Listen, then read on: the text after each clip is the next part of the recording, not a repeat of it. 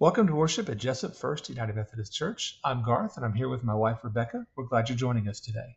Hello. Our scripture is Acts chapter 2, verses 42 through 47. Listen now as we read the Word of God. They devoted themselves to the apostles' teaching and fellowship, to breaking bread and to prayer. Awe came upon everyone, because many signs and wonders were being done by the apostles. All who believed were together and had all things in common. They would sell their possessions and goods and distribute the proceeds to all as any had need. Day by day, as they spent much time together in the temple, they broke bread at home and ate their food with glad and generous hearts, praising God and having the good will of all the people. And day by day the Lord added to their number those who were being saved. This is the word of God for the people of God. Thanks, be, to God. Rebecca and I met in seminary in Washington, D.C. D.C. is carved out in this section where Maryland and Virginia come together. We dated for three years, but we never spent Sunday afternoons together because I worked in a church in Maryland and she worked in a church in Virginia. As you probably are aware, Sunday is a busy day for preachers. I would like to say that the name of the church that I worked in in Virginia was Pleasant Valley United Methodist Church. And if I don't know a more southern name for a church, Pleasant Valley in Chantilly, Virginia. So we got married at the end of the July, the year we got married, and suddenly we had Sunday afternoons together. What should we do? I asked that first Sunday. And Garth said, There's a football game on. You should know I did not grow up in a football family. I know it's shocking. My dad cheers for Auburn because that's where he went to school. But when I was growing up, we lived in Brooklet and Richmond Hill, Georgia. And you couldn't get Auburn games on the three channels that we got with our rabbit ears TV. Now, you also need to understand that Rebecca was one of those girls that at the high school football games, she was walking around with her friends the whole time. I would stop and cheer when other people were cheering. But then she went to a college with no football team either. And then I met Garth. He is a big fan of any football game that anyone is playing high school, college, professional, backyard touch football. Go Jackets. Go Gamecocks. Go Falcons. Somebody's got to say, go dogs. so, back to our Sunday afternoon. Garth wanted to watch football. I sat down to watch with him because we were newlyweds and I just wanted to be with him. But then the next weekend came and there was a football game on Saturday and then we had our Sunday afternoon and he turned on football.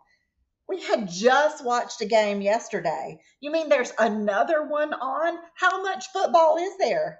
I had classes on Mondays and Thursdays, and I guess he probably watched those nights too when I wasn't there.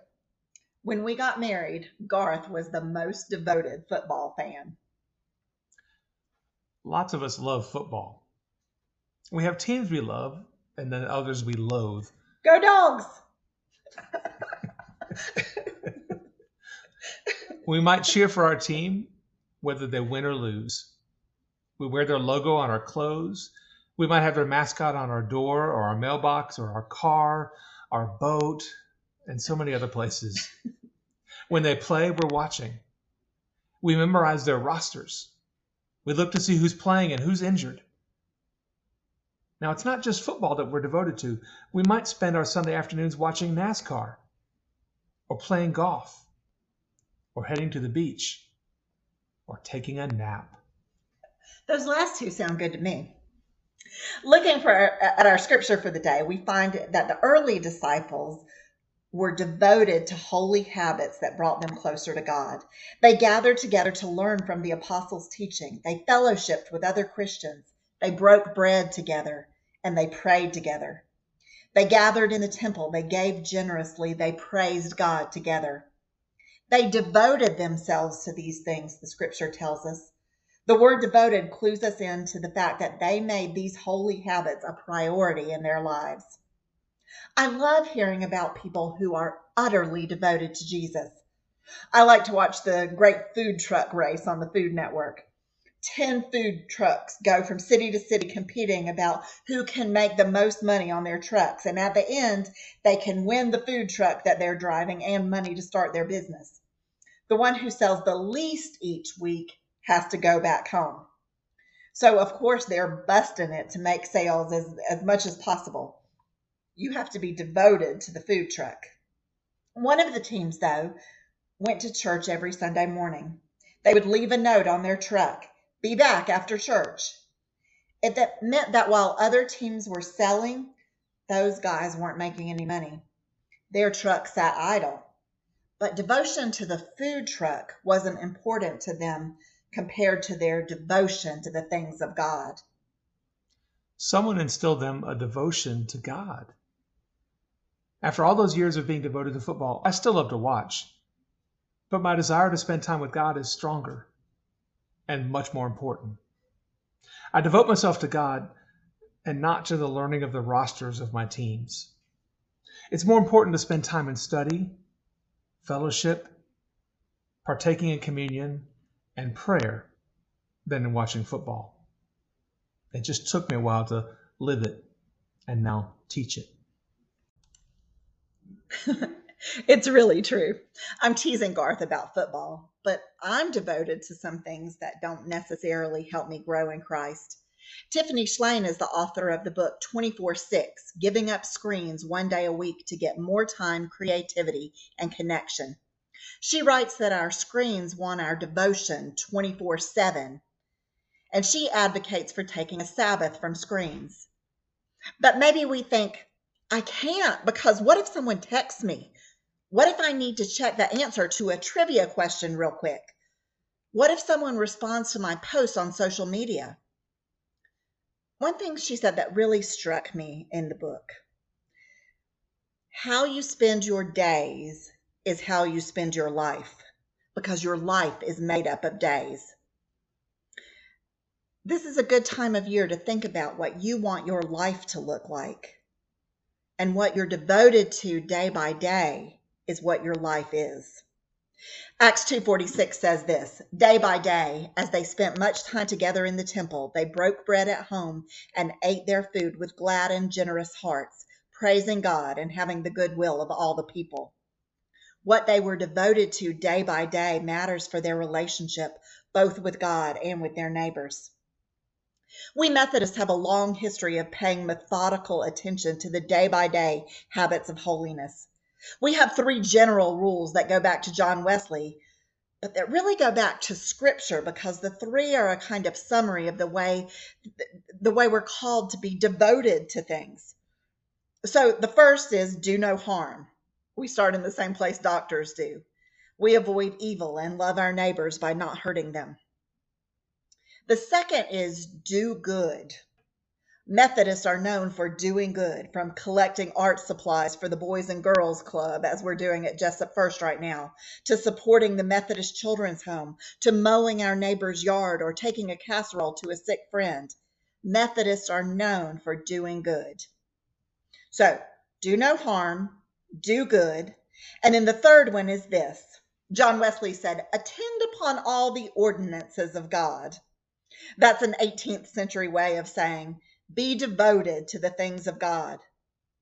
In other words, do the things that he asks us to do that we so that we stay connected to him.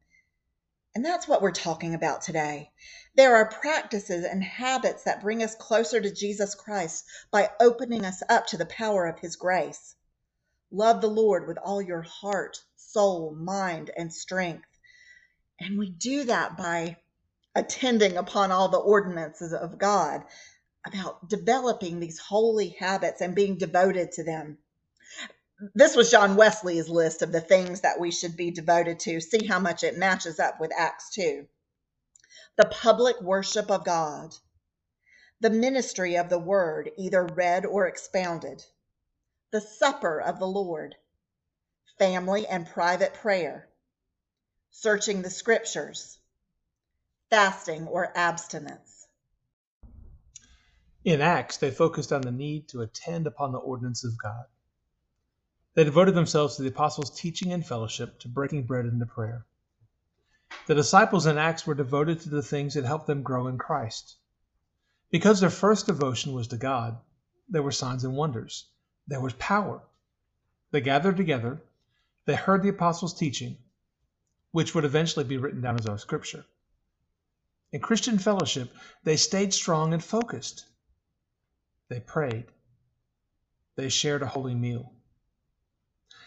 That's what devotion to holy habit leads us to.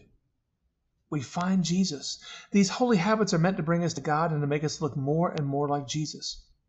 Holy habits take time and practice, which means we have to give up other things to practice them. We're at the time of year when we're getting back into the swing of things after summer break. School has started back. I mean, the Jackets have already won their first scrimmage football game. The cross country team is ready for their first race. The volleyball and softball teams are ready to start their seasons too. Even if you're retired and have a couple more trips to make this summer, you started thinking toward the fall as a time to refocus. We want to invite you to think about what you're devoted to. Here at Jesup First, we have opportunities to live out that life day by day. One way we can think about this is through disciple Bible study. It's been revamped for our busy lives. You may have done it 20 years ago, but let's look at it again. There are now options for people to do it for 12 weeks for the Old Testament and 12 weeks for the New Testament. It's going to help us by helping us to form a holy habit. It involves reading the Bible for 30 minutes a day. Wow, 30 minutes a day. That sounds like a lot, but it's really not. And here's what's new you can do it in the workbook as you did 20 years ago, or you can do it in an app on your phone. We're going to say more about this and other small group opportunities on the 16th of August at our Wednesday night supper. We want you to join us as we fellowship, as we pray, as we study, and as we break bread together in small groups around the tables in the fellowship hall. Can I put in a plug for Disciple? I took it as a senior in high school with a group of adults, and it was formative for me. Uh, understanding how the Bible fits together and how the whole story points to the covenant that God made with us and and made real through Jesus Christ. Uh, it's just incredible, and I hope that you'll join us for Disciple Bible Study. And even if you can't find the time to do it, you can still look at the app and follow along. They have incredible studies on there for us already. So join us on Wednesday, the 16th, where you can renew some friendships and get to know some new people as well. One of the things we're devoted to at our house is family dinners. I believe in sitting down, asking, How is your day? saying a blessing before the meal. Studies are always confirming that commitment for me. Kids who sit down at a meal score better on tests, eat healthier, and have longer term relationships. We need that family time together, and it benefits everyone in the family. And it really is formative. Sitting down at the table matters for our Christian family as well. That may be part of why Jesus modeled that at the feeding of the 5,000. The disciples wanted to send the people away to find food on their own, but Jesus told his disciples, you give them something to eat. We need that time of eating together. We need that family time. This week, there's a mega church pastor who's making the rounds for fussing at people for coming late to church because they're a family and church isn't a production, all the while surrounded by quite a production of screens and videos, and it looks like a concert. He's right about one thing, though. The Bible uses the language of family about the church. We gather here and help each other with our devotion. We encourage and correct one another in love. We help out when we're in a crisis. This family time is a benefit for the family as a whole and each member of it. We gather around the table with our Christian brothers and sisters to break bread together. Day by day, may you have a glad and generous heart, praising God and having the goodwill of all the people. Oh God, our Heavenly Father, as a new school year begins, we pray for our students, educators, and families. Bless them and keep them safe. May our students grow in wisdom and stature, and may our schools bless our whole community. May we all grow more devoted to you, Lord, as we devote ourselves to the apostles' teaching and fellowship, to the breaking of bread, and to prayer. Be with us day by day, Lord, as we praise your name. In the mighty name of Jesus we pray. Amen.